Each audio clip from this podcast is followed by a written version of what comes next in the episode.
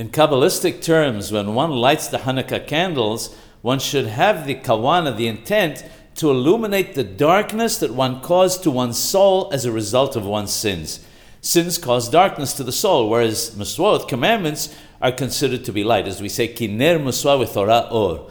At that moment, one should do teshuvah and fully regret causing increased darkness in the world.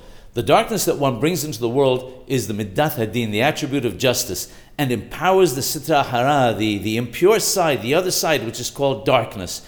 When a person repents, he brings light to the Shekhinah, to God's holy presence, and infuses light into the celestial lights above, Orotha Elyonim. When Deborah Nebi'ah Leah Shalom, the prophetess Deborah, prepared thick wicks for the menorah in the Beit HaMikdash, she had the intention of increasing the physical light, but also the light of the Shekhinah.